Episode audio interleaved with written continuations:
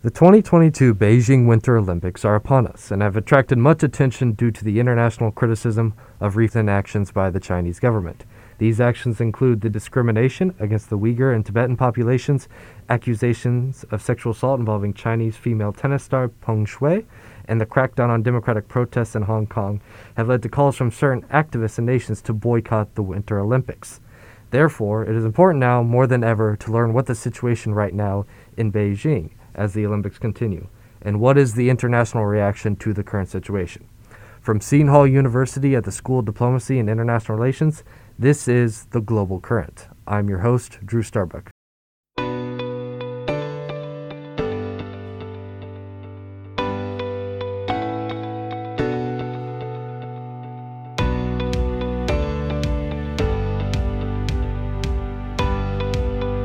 With me today are two fellow Seton Hall students. Covering the domestic situation in China is Maryam Ali. Hi, Maryam. Hi. Nice to have you here. And focusing on the international reactions to the Olympics is Christopher Benitez-Cuartas. Hi, Christopher. Hi, Drew. Thanks for having me. Thanks for have, being on. All right, so let's get right into it on the background and preparation for the Olympics. Maryam, we'll go to you first. Uh, what is the reaction right now amongst the Chinese population to hosting the Winter Olympics? So a lot of the reaction with the Chinese population regarding like hosting the Winter Olympics in Beijing has um, caused like a lot of global outcry, not because of the domestic situation that's been happening with China basically putting a widespread mandate for national lockdowns. Also, China has like taken the initiative to put a widespread censorship over media outlets.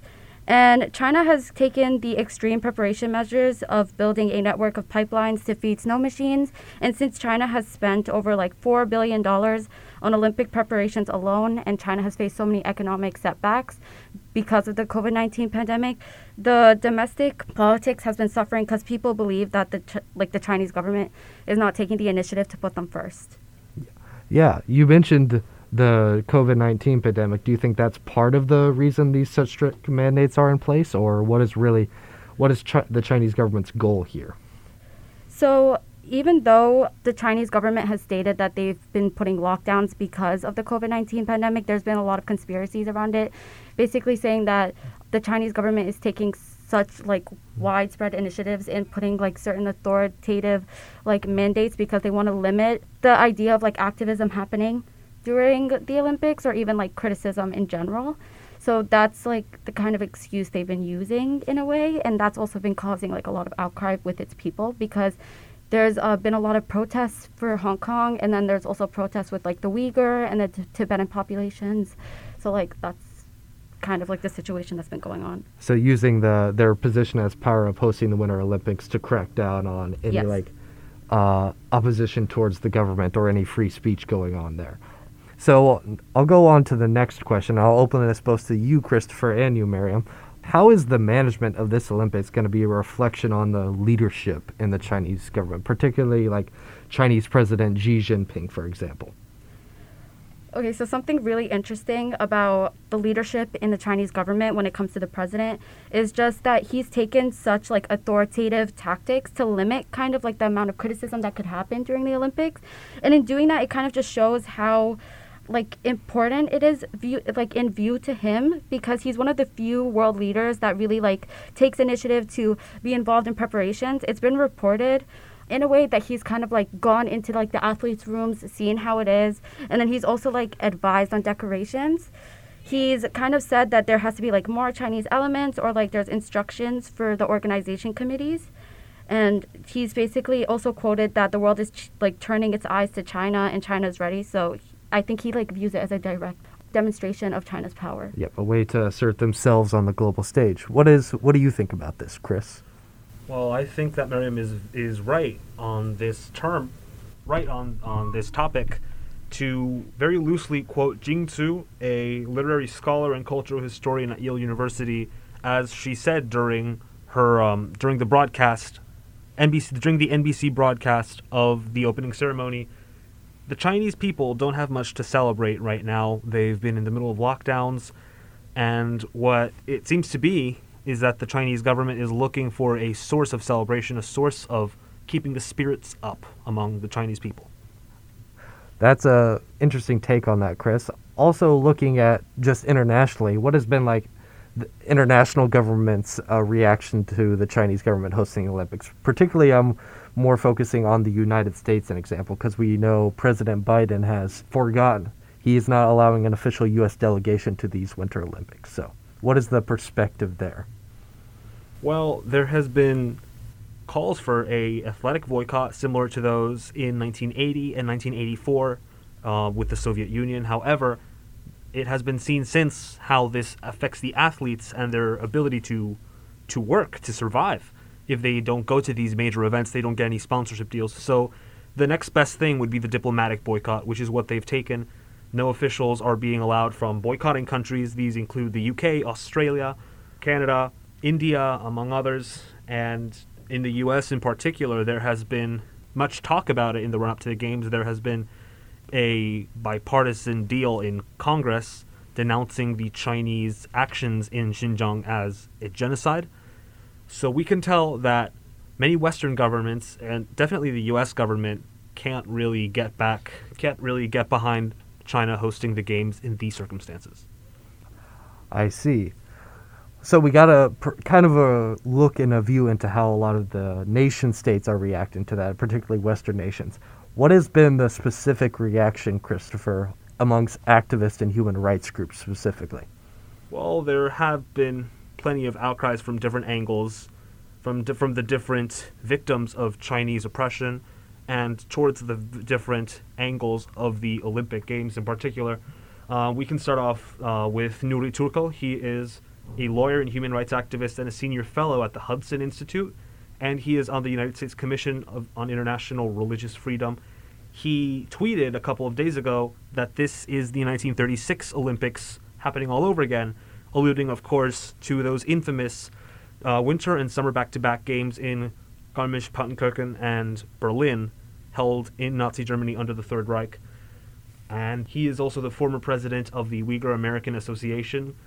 The current president, Kuzzat Altay, who is a businessman and, and an activist, has also been on Twitter commenting about these games. He tweeted, matter of fact, yesterday, that Procter and Gamble and Coca-Cola and other Western companies sponsoring the Olympics should really be put to shame, since they are turning a blind eye to China, and at the same time furthering progressive causes like the Voting Rights Act in Georgia a couple, um, a couple of not several months ago, and so on.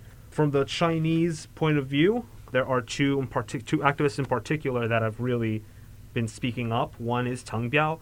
He is a lawyer and academic activist and scholar. He is currently a visiting scholar at Harvard Law School. And to quote him, the CCP's purpose is to exactly turn the sports arena into a stage for political legitimacy and a tool to whitewash all of these atrocities. Joining him is Hu Jia. He is a democracy and HIV awareness activist. And he was called a prisoner of conscience by Amnesty International. He was visited many times by the police after criticizing crackdowns by the Chinese government on anti Olympic protesters. And, and of course, someone who is a bit more well known in the entertainment circle is Enes Kanter Freedom. He is a Turkish American NBA player who has been increasingly critical of China. He has condemned China numerous times. He has even worn shoes sprayed with anti Chinese government messages onto the court. And he's openly opposed to these games, so much so that he also recently tweeted an image of former ba- Chinese basketballer Yao Ming with the torch um, ca- captioned Torch of Shame. And Enes Kanter, he, he originally did not have freedom as part of his name, but changed his citizenship in his name when doing that uh, for a specific purpose, and he is not backing down at all. So we've kind of talked and a little bit danced around the issue, but I wanted to ask you both specifically that do you think the Olympics is allowing the Chinese government even more freedom to crack down on opposition and just burnish their image worldwide due to the responsibilities of hosting the games, and how are they using that? So something that was really interesting is that the the Olympics has warranted China to take like intense security measures in the name of ensuring like the success of obviously this international sporting events because of like COVID they want to make sure that all of their athletes are healthy and like everyone is able to kind of view this event as like a success for China, and that's why they're taking the extreme measures.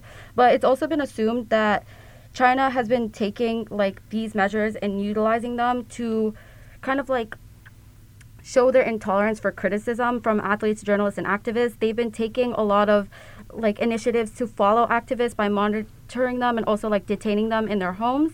Also, like the widespread censorship has been placed on like all players' social media accounts. And it's also been said that Olympic athletes have been informed that any type of protest could basically result in prosecution. So it's just kind of coming to show that it could be assumed that even though China is taking these initiatives and like saying that it's for the success of the Olympics, it could also just be used for like, you know, cracking down on their opposition. Yes, there's a lot to worry about right there. But I wanted to draw attention to a specific point that you put in there, Maryam, about technology of the athlete security. And so, is there a big threat to the athletes, in your opinion, whether that be physical safety or technologically, fearing about what the Chinese government may discover or uncover while they're in country? Uh, Chris? So, yes, that's actually been a very hot topic in the run up to the games. Many athletes are bringing burner phones to the games out of fear of data absorption and other forms of technological persecution.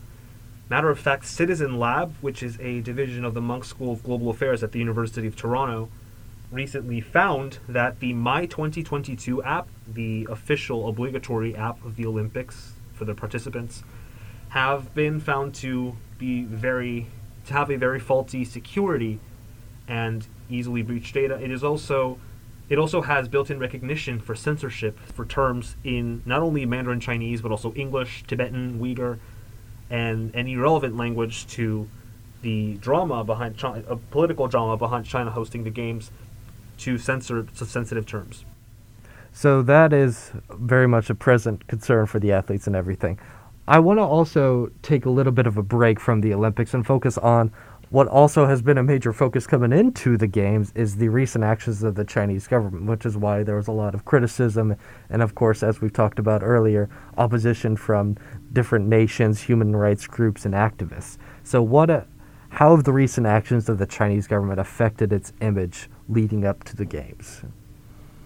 So, we've mostly talked about how like China is putting widespread censorship, and one of their biggest controversies going into the Winter Olympics has to do with Peng Shuai, who is a 35 year old famed Chinese tennis player.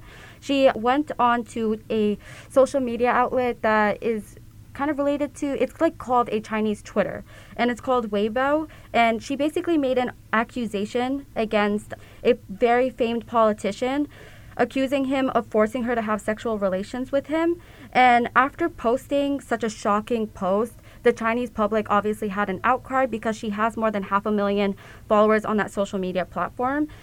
But she hasn't responded for like a long, a long period of time, and the public was getting very um, anxious or had a lot of anxiety about it. And they were kind of demanding to hear from her because they were saying that the Chinese government was kind of limiting her ability to reach out to her fans.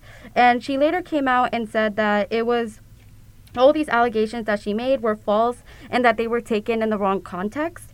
And it has taken such a long time for the public outcry to stop until Daoi News came out with a like its own kind of article, just really like saying that these accusations were intently bro- blown out of proportion, and it all had a kind of like negative context to it to just show like Chinese government and its officials in bad light.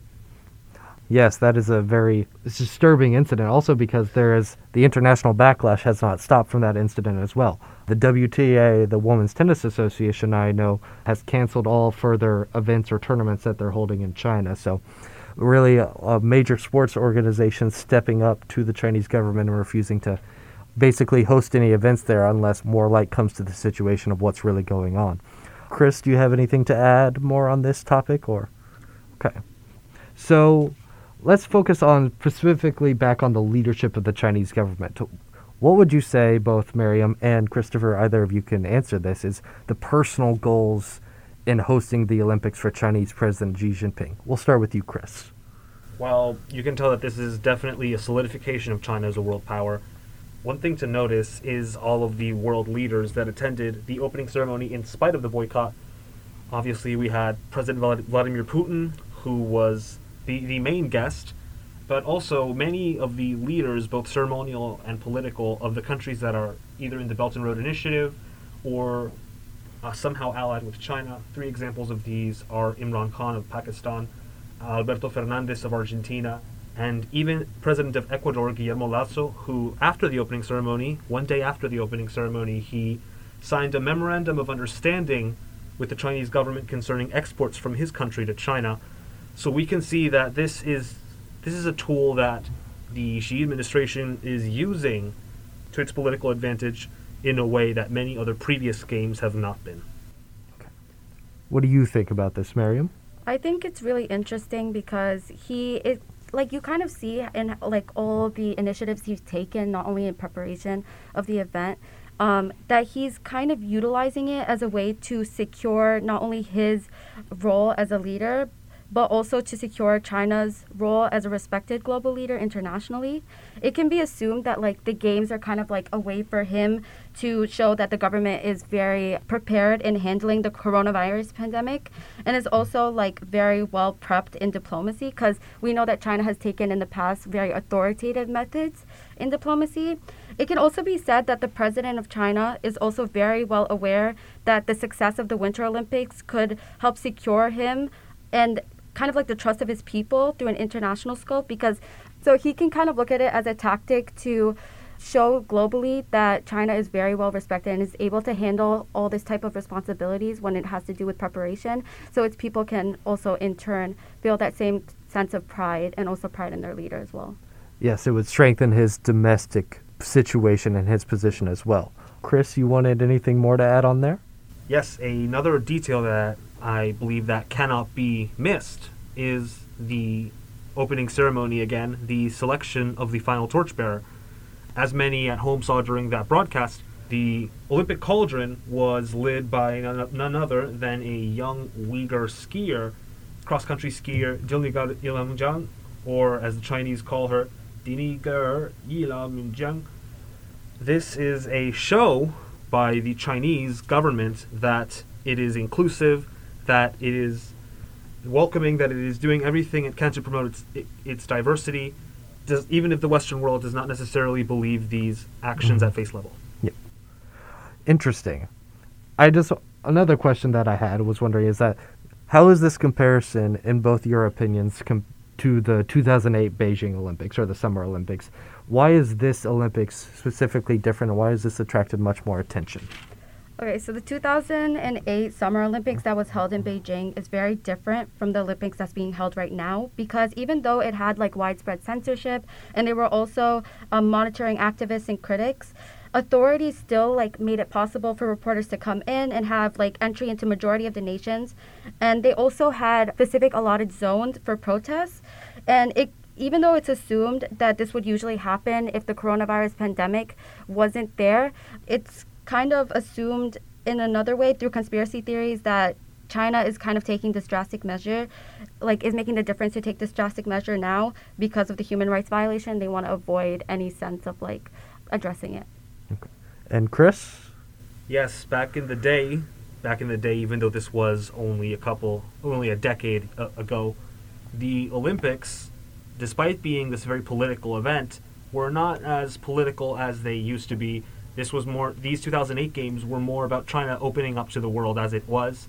So those 2008 games were awarded in 2001, the same year China joined the World Trade Organization, eh, at the time under the leadership of Hu Jintao. And China at the time was more preoccupied into opening up to the world, in in making trade deals, in showing that it was a respectable leader. Today, under Xi Jinping, things have gotten a lot more brazen. The same goals, but a lot more brazen and a lot less worried about the image it is projecting. Okay. So we don't have much time left, so I wanted to give you guys just a few few quick seconds to have any final thoughts that you may have on the topic itself, on Beijing or the Olympics as this is going on. Any final thoughts? We can go to you first, Miriam. I think obviously a lot of people have been taking the initiative to spread word of what exactly has been going on, and obviously everybody has like different opinions on whether it was right or wrong for the Olympics to be basically be held in Beijing. I think even though we all can't stop the hosting of it, it is still like all right to spread word and also try and boycott the Olympics by like limiting our purchasing of like the people who sponsor the Olympics for certain events. I mean, for certain countries, and yeah. Christopher. This proves just one more time how political the Olympics are, despite its framing as a neutral place where the world can get together in such divided times. Its whole concept of neutrality in sport is the reason why Beijing is even hosting the games in the first place because if the IOC, the International Olympic Committee, being a neutral, a neutral entity, can't necessarily deny these games to China, we saw how children and teens were the ones mostly starring in the opening ceremony, which can be a signal that China is going through some rejuvenation and sh- trying to show an image of youth in line with its trying to break tradition both on and off the sporting pitch. I think you make a good point, Christopher, about how the games have always involved at least a bit of politics. But I do think, as we close out the show here, to announce just one in other fact is that U.S. figure skating has announced that 31-year-old American figure skater Timothy LeDuc is set to become the first openly non-binary athlete to compete in the Olympic Winter Games, and they will participate in the pairs event with their skating partner Ashley Cain-Gribble. So the Olympics is a place where politics are involved, but it also can be involved for great opportunity no matter the person's background or the nation that is hosting it. So this has been a great discussion, Christopher and Miriam. So thank you so much for joining us. Thank you for having us. Thank you, Drew. Joining me now to round out some other headlines this week is our news briefer, Joshua Powanda. Hey, Joshua. Hey, Drew, how's it going? It's going good. So, what headlines do you have for us this week? China has joined Russia in opposing NATO expansion. The U.S. State Department has backed the latest raft of Saudi, UAE, and Jordan arms sales, and there was an attempted coup in Guinea Bissau, leaving many dead. Those all sound very interesting. Let's start with the Chinese Russian diplomatic meeting. Russian President Vladimir Putin has traveled to Beijing this week to meet with his Chinese counterpart Xi Jinping on the heels of the Olympic Games and a possible Russian invasion of Ukraine. Following the meeting between the two leaders, Moscow and Beijing issued a joint statement in opposition to further NATO expansion. This comes as the West asserts a more prominent role in exposing China's human rights abuses and Russia's illegal territorial ambitions in Europe. Not only does this meeting reaffirm the already growing Russo Chinese ties, but also their shared desire to challenge American hegemony. Very interesting, Joshua. Now, moving on to another region of the world, what did you say was happening in the Middle East? The U.S. State Department has approved of weapon sales to Saudi Arabia, the United Arab Emirates, and Jordan. The deal includes F 16 fighter jets, as well as upgraded missile defense systems, and comes at a point of heightened tensions in the region. In addition to a growing Iranian threat, the Houthis, a rebel group fighting in Yemen, have increased their attacks against the UAE and Saudi Arabia for their intervention in the Yemeni civil war another development to be aware of for sure. And you mentioned Guinea Bissau as well? Yep, the president of Guinea Bissau, a small country in West Africa, has announced that he has survived an attempted coup. The attack occurred against President Umaro Sissoco Embalo and his cabinet at the country's government palace. The attempt to oust the government in Guinea Bissau is only the latest in a series of West African coups this past year. Coups have been seen in Mali, Burkina Faso, Guinea, and now Guinea Bissau. Thank you very much for coming on, Joshua. Thanks for having me, Drew. Now, that is all the time we have for today. Be sure to follow the Global Current on Instagram and LinkedIn for updates on our upcoming shows. This show would not have been possible without our dedicated crew executive producer Jarrett Dang, associate producers Jasmine DeLeon and Hamzah Khan, technical producer Andrew Raccuglia, and of course, your host, Drew Starbuck. The Global Current is brought to you by the School of Diplomacy and International Relations at Seton Hall University. As always, keep it current with us and catch us on the waves every Sunday at 8:30 a.m. on 89.5 FM SOU. Until next time, thank you.